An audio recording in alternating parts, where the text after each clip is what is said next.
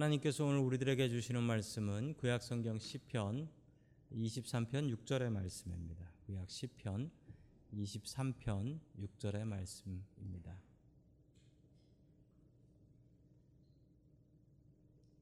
구약 시편 23편 6절의 말씀입니다.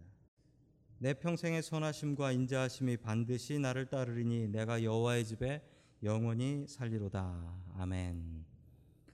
자, 우리 옆에 계신 분들과 인사 나누겠습니다. 반갑습니다. 인사해 주시죠. 반갑습니다.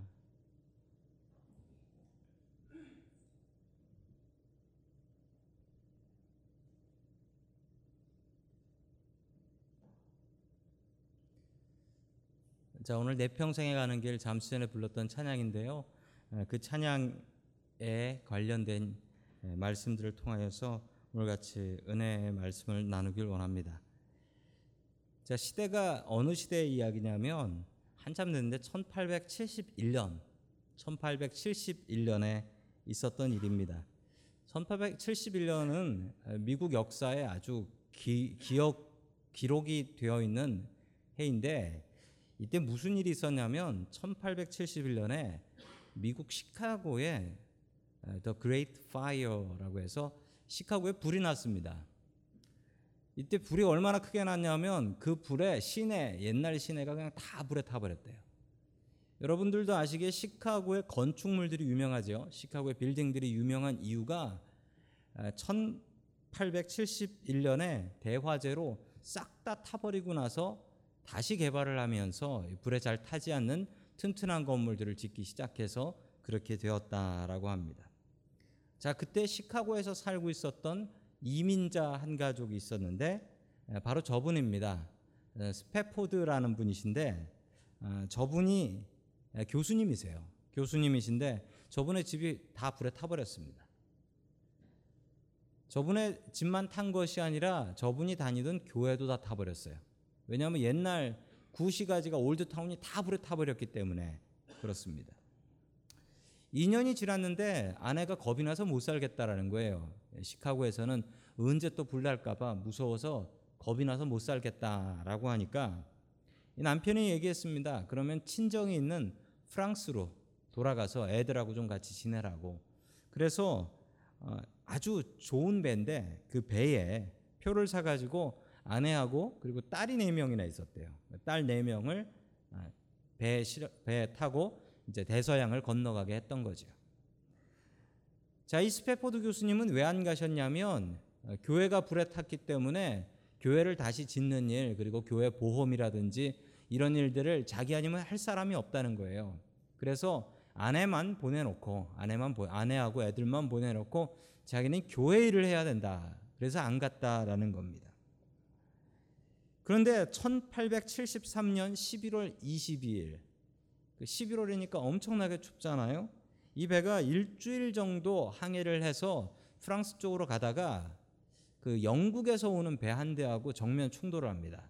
근데 영국에서 온 배가 그 철갑 아이런십이었어요. 아이언십. 그래서 박았는데 뭐 영국 배는 거의 멀쩡하고 이 아내하고 딸 넷이 타고 가던 그 배가 그냥 물에 침몰해서 다 죽게 된 겁니다.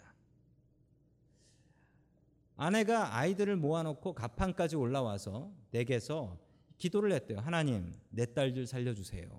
라고 기도를 했답니다. 그런데 하나님께서 이 기도를 들어주시지 않으셨어요. 그 딸들은 다 죽고 엄마만 물에 둥둥 떠 있는데 그 어머니도 거의 다 죽었는데 아, 그걸 구명정이 영국 구명정이 구한 거예요.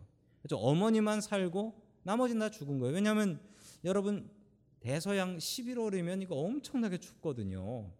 그 저체온증으로 다 얼어 죽죠. 그래서 애들은 다 얼어 죽어버린 겁니다. 자, 그래가지고 아내만 살아서 아내만 그 영국 배가 다시 영국으로 싣고 간 겁니다. 네, 전보를 받았는데 딸 넷은 다 죽고 아내만 살았다라는 이야기를 들었습니다. 그리고 아내가 있는 영국으로 배를 타고 이분이 가게 된 것이죠. 가게 되는데 이분이 탄 것을 알고 그 선장님이 그 배가 침몰한 지역 그 지역을 지나갈 때이 선장님이 이분을 불러서 그렇게 물어보더랍니다. 아, 당신 딸들이 죽은 거 맞지요? 그러면서 그, 악- 그 배가 빠진 곳이 바로 이곳입니다라고 하며 보여주었습니다. 자, 저 배예요. 저 배인데 저 배가 빠진 곳에 가서 이- 여기서 당신 딸들이 죽은 겁니다라고 알려주었습니다.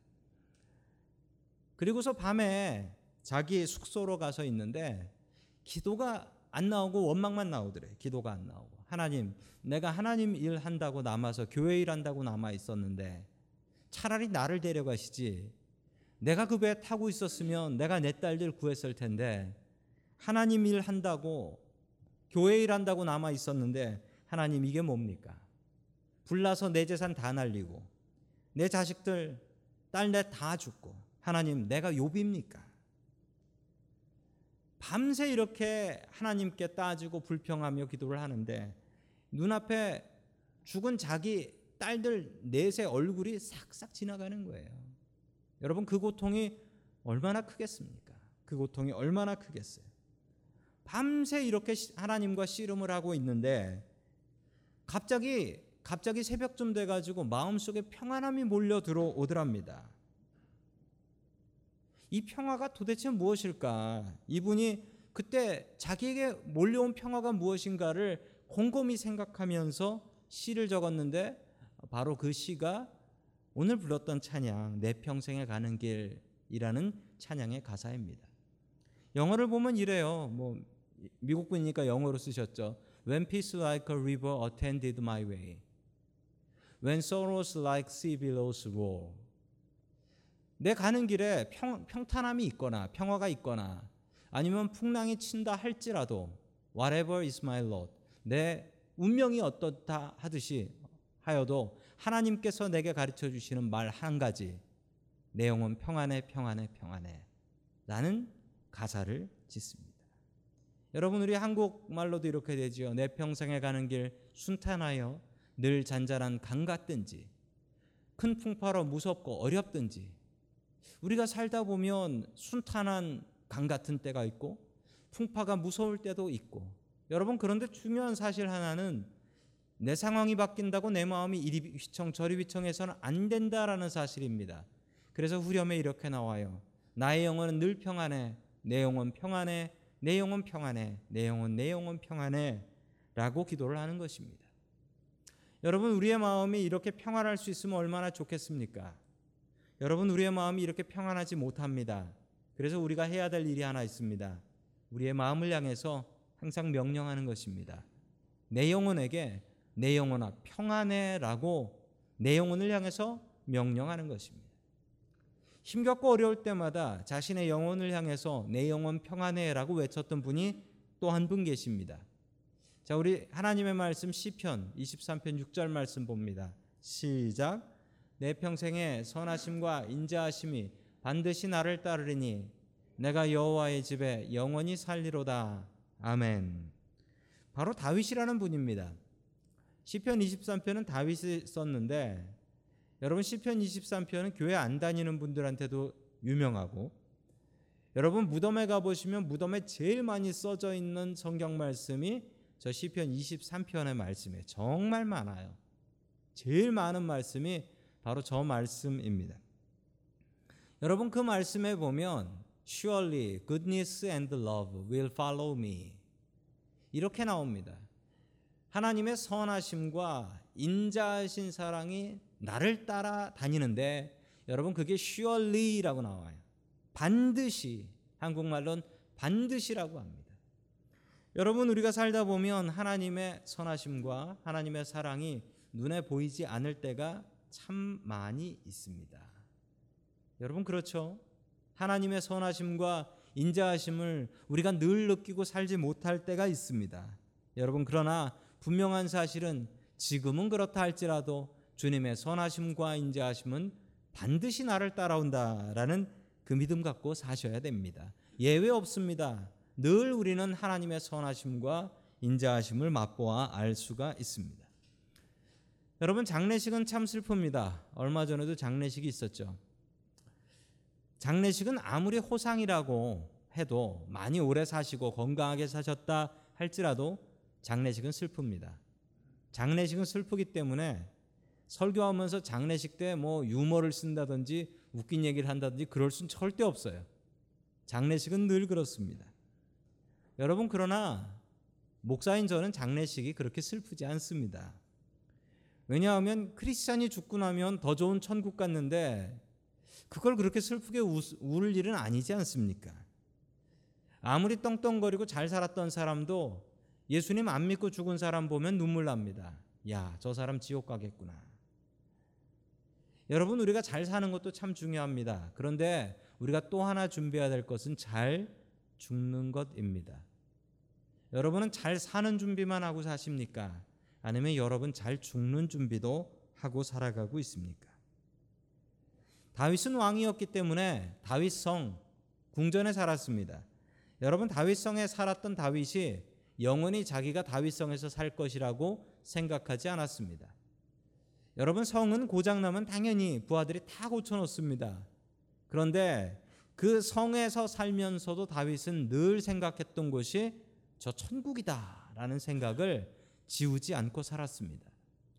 여러분 그런 마음을 여러분들은 가지고 살고 계십니까? 내가 저 천국 가서 살아야지. 내 천국에서 영원히 살아야지. 여러분 이 마음을 가지고 살아가고 있습니까? 스페포드가 새벽에 자기 딸 죽은 그 바다에서 얻었던 평화는 도대체 어떤 평화일까요? 여러분 그 평화는 다른 평화가 아닙니다. 그 평화는 바로 천국. 내 딸들이 천국에 갔구나. 더 좋은 천국 갔구나. 그 마음으로 이 스페포드는 노래를 부를 수 있었던 것입니다. 여러분 자식은 죽으면 자신의 가슴 속에 묻고 산다라고 합니다. 여러분 한국에도 보시면은 그 세월호에서 죽은 아이들의 부모님들 정상적으로 생활을 못 해요. 너무 원통해서. 그런데 여러분 자기 딸 4명이 한꺼번에 물에 빠져 죽었습니다. 여러분 그런 집의 아버지 어떻게 제정신으로 살고 어떻게 노래 부를 수 있었을까요? 천국을 믿었기 때문입니다. 내 딸들이 천국 같구나라는 그 믿음과 확신이 스페포드의 마음에 평안을 주었던 것입니다. 여러분 우리가 살다 보면 잔잔한 강 같은 데를 지나갈 때도 있고 우리가 인생을 살다 보면 험한 풍파를 지나갈 때도 있습니다. 여러분 그러나 중요한 사실은 이러나 저러나 우리는 늘 하나님을 의지해야 된다는 사실이며 지난주에 찬양에서도 우리가 분명히 보았던 것처럼 주 안에 있는 나에게도 그랬지 않습니까? 슬픈 일이 있더라도 우리 크리스찬들은 그 슬픈 일을 노래로 바꿀 수 있는 사람들이어야 한다라는 것입니다. 아무리 슬픈 일이 있어도 그 슬픈 일을 찬양으로 바꿀 수 있다면 우리는 기쁘게 노래 부를 수 있습니다. 여러분 오늘 이 찬양의 가사처럼 내 평생 가는 길 험하고 어렵다 할지라도 늘 주님 바라보고 찬양하며 살아갈 수 있는 저와 여러분들이 될 수 있기를 주님의 이름으로 간절히 축원합니다. 아멘.